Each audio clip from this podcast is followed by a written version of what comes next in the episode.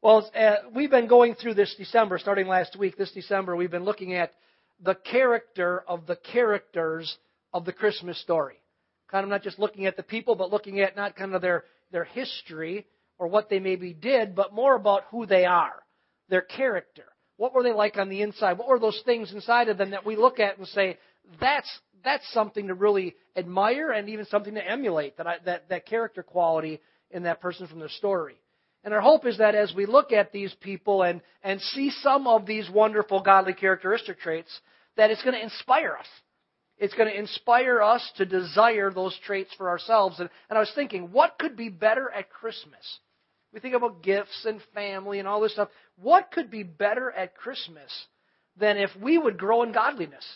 That each one of us would be a little bit more like Jesus because we surrendered to the Holy Spirit and we allowed the Spirit of the Lord to minister in our lives and, and, and to breathe in us by His Spirit, um, His life, which would then produce godly character.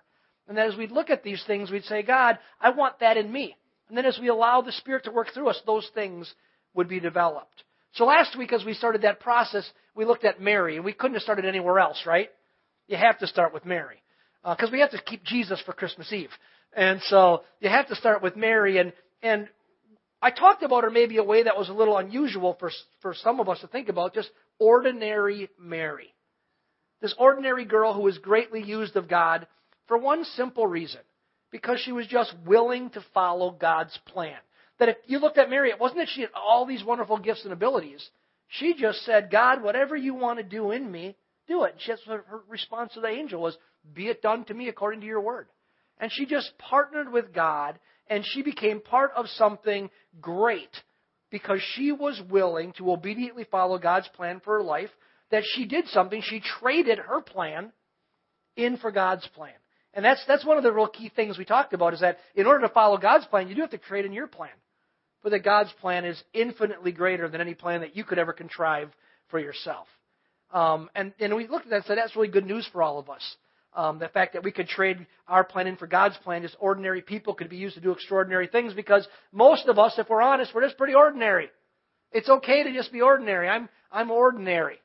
And then and that's all right, because God loves taking ordinary people, and we can follow Him in whatever He asks us to do, and He can do wonderful things through each and every one of us. So that's good news, right? So we started there last week. Well, today we need to move on to the next character in the Christmas story. And if we talked about Mary first, who do we really have to talk about second? Joseph. So today we're going to look at going at Joseph. But I'm going to ask you if I can do something this morning. Can I mess with your minds? Did you all have your coffee today? Had your coffee, had your whatever else you need. Because I want to mess with your mind a little bit this morning in a good way, but mess with your mind. And I was a little dangerous doing this early in the morning. Um, Gotta, you got to think here and, and go, oh my goodness, did he just really say what I think he said? But when we think of the Christmas story, we think of, you know, Mary and Joseph as the kind of the center stars of the story. And we think of them, you know, going to Bethlehem and, and riding on a donkey and the manger scene. We think of this beautiful young couple. You know, this, this to me, they're kind of this twenty-something couple living on love. Kind of remind, I think of, you know, me and, oh, Suzanne said Sam and Josh. Okay, Sam and Josh. There we go. Mary and Joseph. It's Sam and Josh. twenty-somethings, living on love. Any adventure is within scope. God would ask you to do anything, and you say, let's just do it. Let's follow God's plan. You know, and, and angels have talked to you, and you're like, you know, we're young and we're adventurous, and we don't have any ties, and so we're footloose and fancy-free. We can just go and follow the plan of God. When I think of Mary and Joseph, that's what I think of, and I and we imagine it. It kind of looks like the picture that we have. A, we have a picture. This is what we think of Mary and Joseph. Matter of fact, do what I did. Just go on Google Images and Google Mary and Joseph. And you're going to find all these images that, that look kind of like this. They're twenty-somethings. I should have superimposed your faces on that picture. Um, you know, Mary and Joseph riding on a donkey. There's, you know, they're all by themselves. There's pregnant Mary, you know, cute, sitting on the sitting on the donkey and, and going, heading to Bethlehem to have a baby and to be part of the great plan of God. Well, let me ask you a question. What if this picture's a little bit off? writings from history as far back as the fourth century. So remember, the way we do time, you know, the, the people who say they don't even believe in the reality of Christ, well, they should stop looking at a calendar because it's, you know, it's two thousand fourteen, the year of our Lord. We, we, the calendar is based upon the life of Christ. And so the fourth century would be four hundred years, within the first four hundred years of Jesus' living and, and death and, and resurrection. So that's early on, you know, sixteen hundred years ago. As early as writings from as early back as the first fourth century, and then throughout church history, um, it kind of paints a little different picture than this wonderful little couple living on love, riding on a donkey. According to a writing that's entitled Joseph the Carpenter, and it's a history from the fourth century talking about the best that these people understood, and it's and it was even a writing that was was quoted other later by other church fathers that were respected, and I'm not saying it's one hundred percent accurate or it's accurate at all, but according to history and these ancient writings, it tells us that the picture didn't look quite like that, that in fact, Joseph was a lot older than Mary, quite a bit older. Um, some, some, according to this, as much as maybe seventy years older, very much older, and that he was a widower with six children. And that, that Joseph was this older guy. He was a widower with six children. And according to the natural, normal customs of that time, Mary, who was probably twelve or thirteen, was betrothed to him by her father um, in a very normal, customary way, that maybe Joseph the carpenter, you know, built a kitchen table for the family. And in payment, he betrothed his daughter to Joseph. Um... And maybe there was a family connection or to perpetuate a family line or something, but it's just possible, according to history, that it looks like maybe she was this younger girl brought to be his wife because his wife had died and she was there to take care of the kids and, and, and tend the household. That that was the original intent, that that's what Joseph thought he was getting into. He had a passel of kids. His wife died. The custom of the day is, I need a new wife. He knew the, the Mary family and said, hey, I need your daughter. And they said, great. And they worked out the transaction, and she becomes his bride. And so the picture would look a, a little bit like that. Now, doesn't that mess up your nativity scene and your mantle at home? I was thinking about that. You got the sheep and the goats and, you know, and the camels and Mary and Joseph in a little manger, baby Jesus. You might have to add six or seven other little rugrats running around there, tipping over things and pulling the tail of the donkey or, or whatever else. You know, that kind of messed it up. And it, it might explain something. It might explain why there was no room in the inn. I was thinking, I thought, if that's true, I always thought, what a rotten innkeeper. You got a pregnant lady, just a lady and her and her husband, and you can't find space in the hallway to let her have a baby? Well, maybe that wasn't just the mama and daddy. There might have been six other children running around. There really was no room for them in the inn. Now, I'm not sure which picture is right. I'm not sure. I like that picture better. Okay? It just seems nice, and it's cute, and it's romantic, you know. But I'm not sure which picture is the most accurate. And, and no one is except for God um, at this at this stage of the game. But if you look at the writings of church history, um, the odds are, because we don't have a story that shows that, ancient church history shows a story of a of a of an older guy with six kids whose wife died, working on an arrangement to get to get this young girl to, in order to come and to be his new bride and take care of things, and and uh, that would be completely acceptable in that culture. Matter of fact, many cultures in the world today live exactly the same way. Many Eastern cultures would be exactly like that today. It would be they would think nothing of it. But I'm not sure which picture is the most accurate. Um, but if this one is, if the other one is more accurate, it even is going to go further to reinforce the character quality that I see in Joseph. Now, no matter what the character quality I want to point out, we see very clear in, in Joseph's life. But if he is this older guy, who very clearly he's got responsibility, he's got a job, he owns a, a company as a, as a carpenter, and he's raising all these kids, and, and he enters into an agreement just saying, hey, I just got to keep my head above water, and all of a sudden everything gets turned upside down. I think it even is going to go to to to reveal a character quality in a greater extent than if it's if it's a picture that we've all become accustomed to. Because a character quality that I want to talk about in Joseph's life today is the quality of selflessness. And so we talked about Mary being ordinary Mary. What I want to think about today is selfless Joseph. That he was selfless, that he thought about others as more important than himself, that he didn't always put himself first. That, in other words, the opposite of selfishness, that he said, what's good for everybody else? Selflessness. And I want to show you that. Let's read about that in Joseph's life. Grab your Bible. Last week we looked at Luke in order to talk about Mary, but Matthew focuses more on Joseph. So turn to the book of Matthew. We're actually going to read three different sections from the book of Matthew, all right about the same area in chapters one and two. But it's going to, I'm, I'm going to do a cross-section in order to kind of reveal this character quality of Joseph.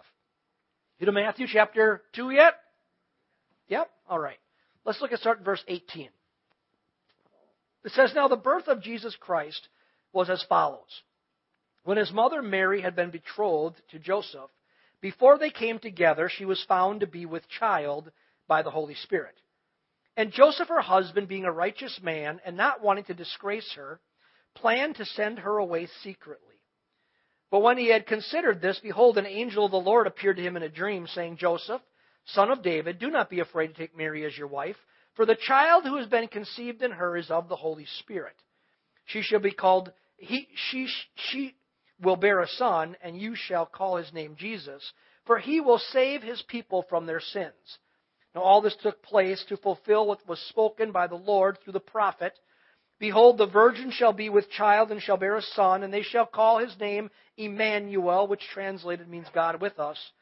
And Joseph awoke from his sleep and did as the angel of the Lord commanded him, and took Mary as his wife, but kept her a virgin until she gave birth to a son, and he called his name Jesus. Now slide over to chapter two, down to verse thirteen. Let's see what it has to say here about Joseph. It says, now when they had gone, behold, an angel of the Lord appeared to Joseph in a dream and said, get up, take the child and his mother, and flee to Egypt, and remain there until I tell you, for Herod is going to search for the child to destroy him. So Joseph got up and took the child and his mother while it was still night, and left for Egypt, and remained there until the death of Herod. This was to fulfill what had been spoken by the Lord through the prophet, out of Egypt I called my son. Now, let's slide over to verse nineteen of chapter two. It says, but when Herod died, behold, an angel of the Lord appeared in a dream to Joseph in Egypt and said, get up, take the child and his mother, and go into the land of Israel, for those who sought the child's life are dead.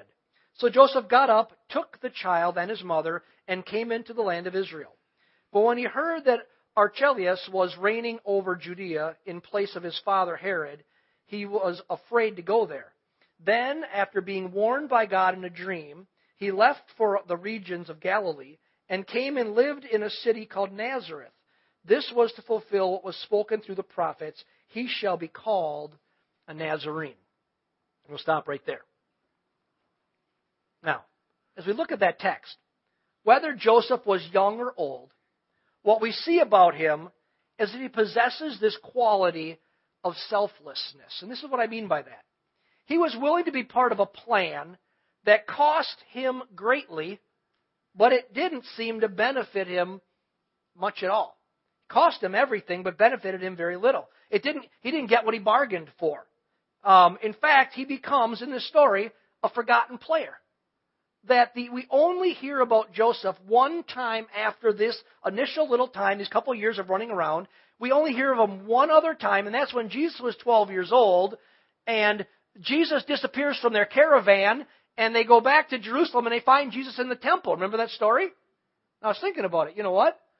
That story might be easier to handle and understand if they had a whole bunch of other kids running around. He's just one of the missing tribe. Um, but that's the only other time we even hear about Joseph. That Joseph plays no further role than his, in his introductory time in Jesus' life. And most people believe, historians believe, that he didn't play another role because um, shortly after that Jesus was twelve, sometime between when he was twelve and he was thirty, that he must have died, and he left Mary as a widow, And that's why when Jesus was hanging on the cross, he's being crucified, he looked at John and he said, John, now this, my mother Mary, needs to become your son. Behold your son, behold your daughter. Remember that story from the cross? So they believed that by that time, Joseph had already passed away. You see, G- Joseph was willing to give of himself, to be greatly inconvenienced, and to be endangered. He was fleeing for his life all these times with no tangible personal benefit. We can't see what he got out of it. You know, it, it, isn't that exactly what we see in Matthew's writing about him? Look at, he was betrothed to a woman. He's got a plan. I mean, maybe he's got all these kids and needs help, or maybe he's this young guy, whatever, but I got a plan. This is what I want. He's betrothed to this woman, and he finds out she's pregnant, and he finds it out from a good source that, that it's really of the Lord. Um, it comes from an angel of the Lord, but he's betrothed to this woman and finds out she's pregnant, and he marries her anyway. He didn't have to do it. He said, okay, I'll, I'll agree to, to enter into the story that's not at all what I thought. It doesn't seem to benefit me here that that I'm going to marry this girl, and, and she's got a baby coming from somebody else. He agrees in that same situation then to have no physical contact with her until the baby is born. Well, that's self-denial. I don't know too many men who marry a woman and for nine months say, you know, I'm not even going to touch her. Then he lives, for the next couple of years, he lives a life on the run. Kind of a term we call it, living on the lamb. He lives a life on the run for the next couple of years. He starts off in Bethlehem. And then he, he has to flee to Egypt in order to preserve the child's life. And then once he's in Egypt, he comes back and he finds that life still is still a challenge possibly, so he heads over to Nazareth. He does all that, not because it was a great way to build his business. He did all that simply to protect Jesus. You know, and that would be a hard life for anyone to live, but it would even be a harder life if he was that older character and he had a father of, at this point, seven kids that he's dragging around. You know? And maybe, think of that. And maybe the most selfless act of all was that he agreed to raise as his own someone else's son. This really hit me when I read this story. I guess I hadn't given a lot of credibility or thought to this quality before, that, you know, when Mary was going through all of this, running from here to there, and angels talking to her, and they're fleeing because, you know, political leaders are going to try to kill their son. When she was doing all this, she was doing it for her own son. She was doing it for her for her flesh and blood. Now, I I know what it's like to have a to have a wife who has children, and Mama will do anything for her children, you know. Um, and so Mary does anything for her children. You know, it's her own flesh and blood. She carried Jesus in her womb. She gave birth to Jesus. There's this incredible bond between her and Jesus. But Joseph is a foster father. Think of that. Joseph is a foster father. He agrees to raise another one's child. And in this case, he knows it's God's son, but it still isn't his son. He didn't have that flesh and blood connection. And just maybe there were a bunch of other kids in the picture that he said, but I'm responsible for them, and now you're expecting me to raise somebody else's kids, you know. Yet what he did, he went through all that he did for Jesus, for another's child. You know, he must have, as a carpenter, he must have worked really hard in all those places that he resettled in. And imagine that. He he works, he he comes to town, they don't know who he is. He's now he's in Bethlehem, then he's in, you know, Egypt, then he's in Naz- Nazareth, and he comes and he says, hey, I'm a carpenter, I got to make money to, to provide food for my family. And so he says, hey, I fix whatever, I build stuff, and he, he builds up a, starts building up a business so he can pay the bills, you know, and, and he gets a home set up for his wife and his kids, whether it's seven kids or one kid, he gets it all set up for them, and then all of a sudden he's sleeping and an angel comes to him again. Sometimes even at night, appears in a dream and says, get up and flee and go over here. It doesn't say he complained. It said he just got him up and he went off to the next place. And when I look at all of that, to me, one word describes it. Selfless. He was the opposite of selfish. We never see him saying, what's in it for me? Because there wasn't anything. You know? We see that that he sees, and this is like I think that I, how selfish, how selflessness works. He sees the big picture, and he understands that it's his job to just be one key part in a very big God plan. He says, it's not about me being celebrated. It's not about me sing, people singing songs about me and remembering me and, and telling what a great guy I am. I'm, I'm comfortable understanding that I am one part, a key part, but one part in a very big plan that's so much bigger than me. And I'm just going to be happy and fulfilled living out that one part. That's selflessness. And friends, that's a, that's a great quality that we see in him. It's a great quality to emulate. Matter of fact, this story could not happen if Joseph was a selfish person. Because he could have said at any point, first day, angel says, you know what? Your, the girl is betrothed to you, whether it's going to be because you're young and in love or you're older and she's going to help raise your kids, she's pregnant. He could have said, count me out. I, I'm too busy. I got too much stuff going on. You know, my business, my kids, whatever else. But selflessness says, I'll enter the story and I'll do the role that God wants me to do. You know, when I was looking at this and thinking about, about Joseph, you know who he reminds me a lot of? Reminds me a lot of his, I don't know if it's a made-up term or not, his cousin-in-law. Can you have a cousin-in-law? His cousin-in-law was John the Baptist. It's Mary's cousin, and he married Mary, so I don't know such a thing as a cousin-in-law, but I couldn't think of any other way to define it. But he reminds me a lot as I'm reading through this and thinking of this aspect of, of Joseph. I'm thinking the whole time I'm thinking about his cousin-in-law, John the Baptist. You know, John has the same quality as Joseph does. He was able to see the big picture, God's big plan, and know that to just be part of that plan is what matters the most. To say, it's not about me, it's about God. And God has hand-selected me, and he put me in his plan. He gave me a strategic part to play, like he's given all of us strategic parts to play, and that it's, that it's good and best and right to fulfill that thing with all I've got, give it all, in order to fulfill that plan. That there was no need for him to be a superstar. Both of these men, they said, I don't have to be the one celebrated. I just want to be part of seeing God's plan come to fruition. Grab your Bibles and flip over to the book of John, Gospel of John, and I want to I want to show you something that, that John the Baptist has to say about this, because I think it gives us some real insight. John chapter three.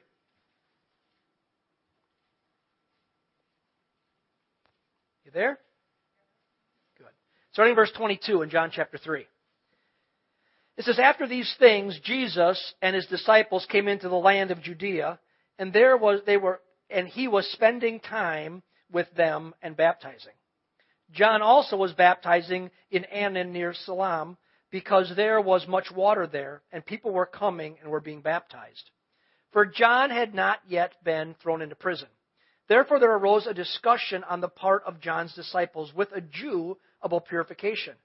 And they came to John and said to him, Rabbi, he who was with you beyond the Jordan, to whom you have testified, behold, he is baptizing, and all are coming to him. And John answered and said, a man can receive nothing unless it has been given him from heaven. You yourselves are my witnesses that I said, I am not the Christ, but I have been sent ahead of him. He who has He who has the bride is the bridegroom. But the friend of the bridegroom who stands and hears him rejoices greatly because of the bridegroom's voice. So this joy of mine has been made full. He must increase, but I must decrease. Do you see the selflessness there in John? That same quality that we saw in Joseph? Look what he did. He recognized God that, that God had given him particular ministry to do, and that ministry would prepare the way for Jesus, but then Jesus would rise above and beyond him, and he'd be kind of a forgotten figure like Joseph was. And he says in verse thirty, up front, before that ever really happens, this is before he was thrown in prison, so before that ever really happens, he understood his, his part. He said, he must increase, but I must decrease. That's selflessness. He understood, it's not about me. It's all about God. You know, he selflessly did what God wanted him to do, and as and um and excuse me, and as hard as it is to imagine, I've been fighting some kind of a sinus thing.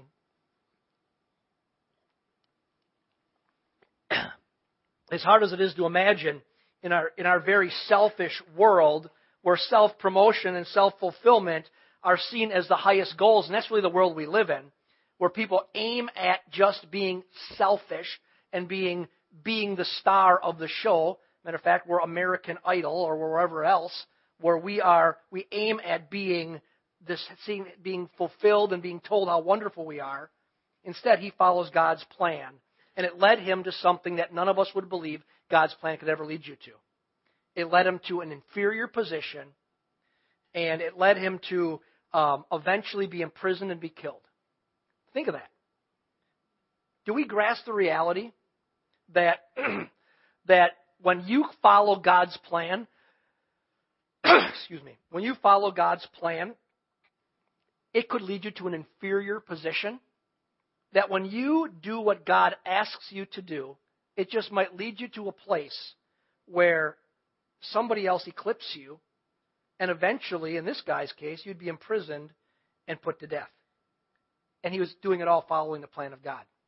Sometimes we have a hard time imagining that.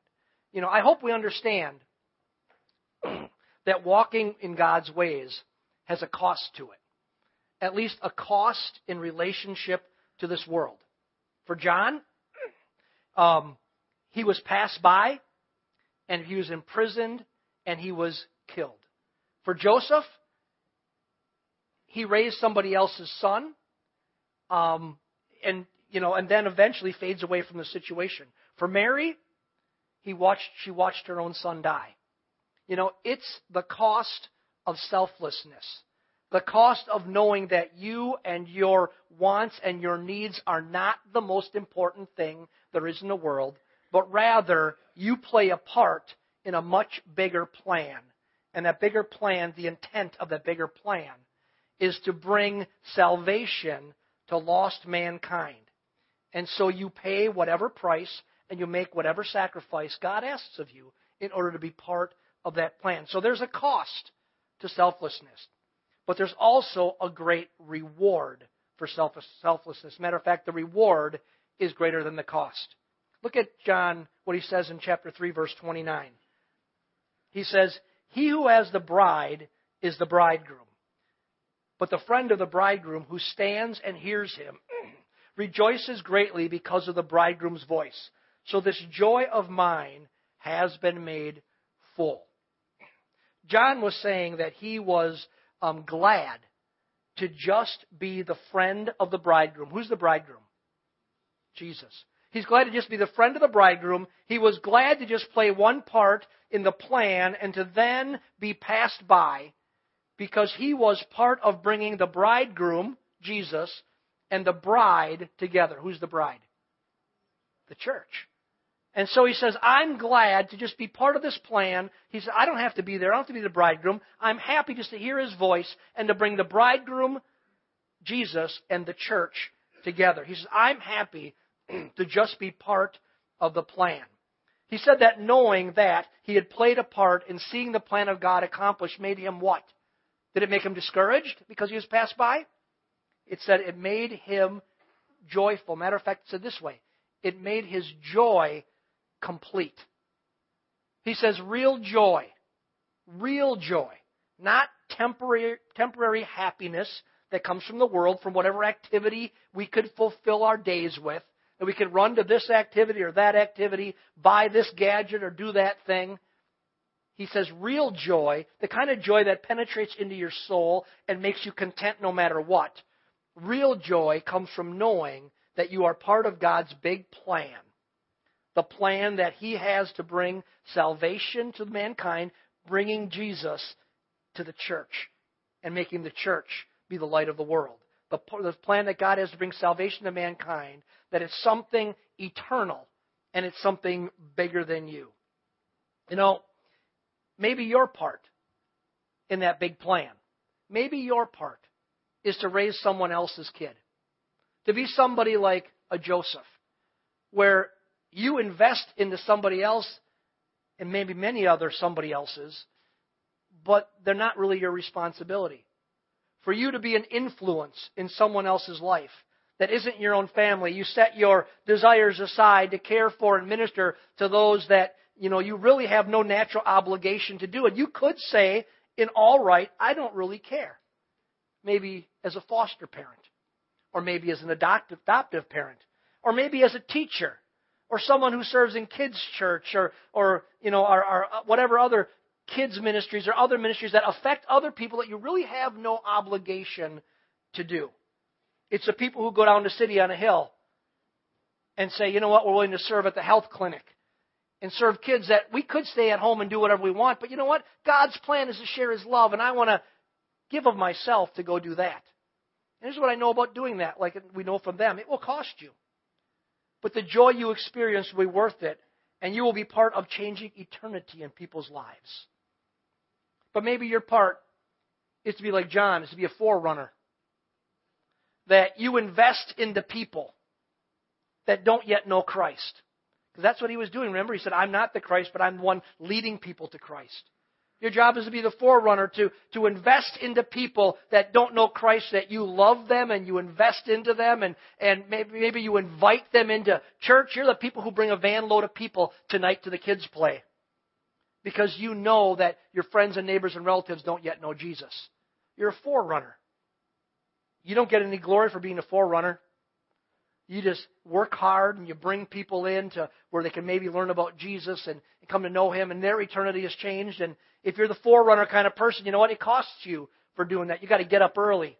You've got to go pick people up. You've got to, however that looks, you've got to invest in them. You've got to bake apple pies and take them to their houses, and you've got to volunteer to rake their leaves next door or whatever else it is. It will cost you. But the joy you experience will be worth it. And you will be part of changing eternity in people's lives. But maybe you're a mother or a father. You're a person who loves other people. And you willingly are like a Mary. And you say, you know what? I'm willing to give my, my sons, my, my son, my daughter, my great possessions. You nurture and you invest in and you disciple your children or other people's children just so you can release them to leave you and take God's message of love to faraway places. That ought to be natural in our church world, to say, I want to be like Mary and invest in people who will then go. You know what? That costs you. Matter of fact, it'll break your heart. But the joy you will experience will be worth it, and you will be part of changing eternity, and that's why it's worth it. Church, we all have a part to play in God's plan. And all of us, when we play the part, it costs us something. But what we see here, it costs us something, but what we get is more eternal, and it's infinitely greater, and it's tied to getting real joy. God made every one of us different by design, and He calls us to different places in His plan. But there's not one of one person who's ever come to know Jesus who hasn't been called to become part of the plan of God to change the world. John had his role, Joseph had his role, role. You have your role. But each of us has a part to play. And real joy in life is found only in living out that part. Only in living out that thing. Joseph could have said no. And you'd never heard about him today. Somebody else would have given him a wife. He would have been part of that world. He still would have died. And he wouldn't have been part of changing the world. But when we say, God, yes, I want to be part of your plan, He plugs us in to His eternal destiny, His eternal plan for changing the world. And He says, you know what? My plan wouldn't be complete without you. Each and every one of us have been created uniquely to fulfill the roles that God has given us so that the world can be changed if we'll just allow God to, to help us fit into His big plan. And my challenge for you this Christmas season is you say, God, I want to be like Joseph. I want to be this person who, who is, is selfless, who really is just like Jesus. Is say, God, show me where I fit. Put selfish, selfishness aside and give yourself to something greater than yourself, because that's where real joy is found. You know, if there's something we can learn from Joseph and John this Christmas, it's that joy comes through selflessness. So let's be like Joseph this Christmas and give ourselves away to learn to be selfless so that God can use us in His plan and the world can change. Amen? Amen. Would you stand with me, please? Would you join me in prayer? It's not natural for us to put ourselves in any role other than a role that just makes life easy and good for us. It's natural for us, Lord, to think about ourselves above everything else because we're just people, we're humans. It goes all the way back to the garden where Adam and Eve had to make a choice between self, doing it their way or doing it your way, and God, it's never changed from human history. But we know this, that you call us, God, to follow you. You call us, Lord, to a, to a life of being part of something greater, a life of, of figuring out those that divine giftedness that you've breathed within us so that we could do something in this world that no one else could ever do as part of your big plan. Lord, the world so often makes people feel small, but you make us feel important because we understand that you've crafted us and created us to be people that can be used to, to fulfill your purposes so that the world can literally be changed for eternity. And Lord, this is my prayer for every person in this place today. I ask, Jesus, that you would help us to find where we fit. God, that you would stir up gifts within us. And that, God, you'd give us passions. If you want to speak to us in dreams the way you did to, to Joseph, that'd be fine. But, God, help us find our place to fit. Help us to be servants who give of themselves so that, Lord, you can work through us, that we can know we're part of the big picture, and that, Lord, then in that we find the greatest joy we could ever experience. So, Lord, this Christmas season, I ask for a gift for every person in this place. The gift, Lord, of knowing where we fit. The gift of being willing to, to put aside our own plans and to say, I want to be part of something so much more significant than my little world. So much more significant than just working a job and taking care of business and doing the daily things of life. I want to be part of your supernatural plan of changing eternity. And maybe that's by investing into somebody that you're going to lead into the kingdom. Lord, maybe it's by serving in a certain capacity, whatever that may be, God. Right now, all we want to do is say, God, we're open. And if you want to change our our path, we want to walk in your ways. So, Lord, this Christmas, give us the gift of helping us find where we fit in your big plan so that, Jesus, our joy may be complete in you, may be full in you. Because, Lord, there's no greater gift I could think that could ever come to any person than that this Christmas season.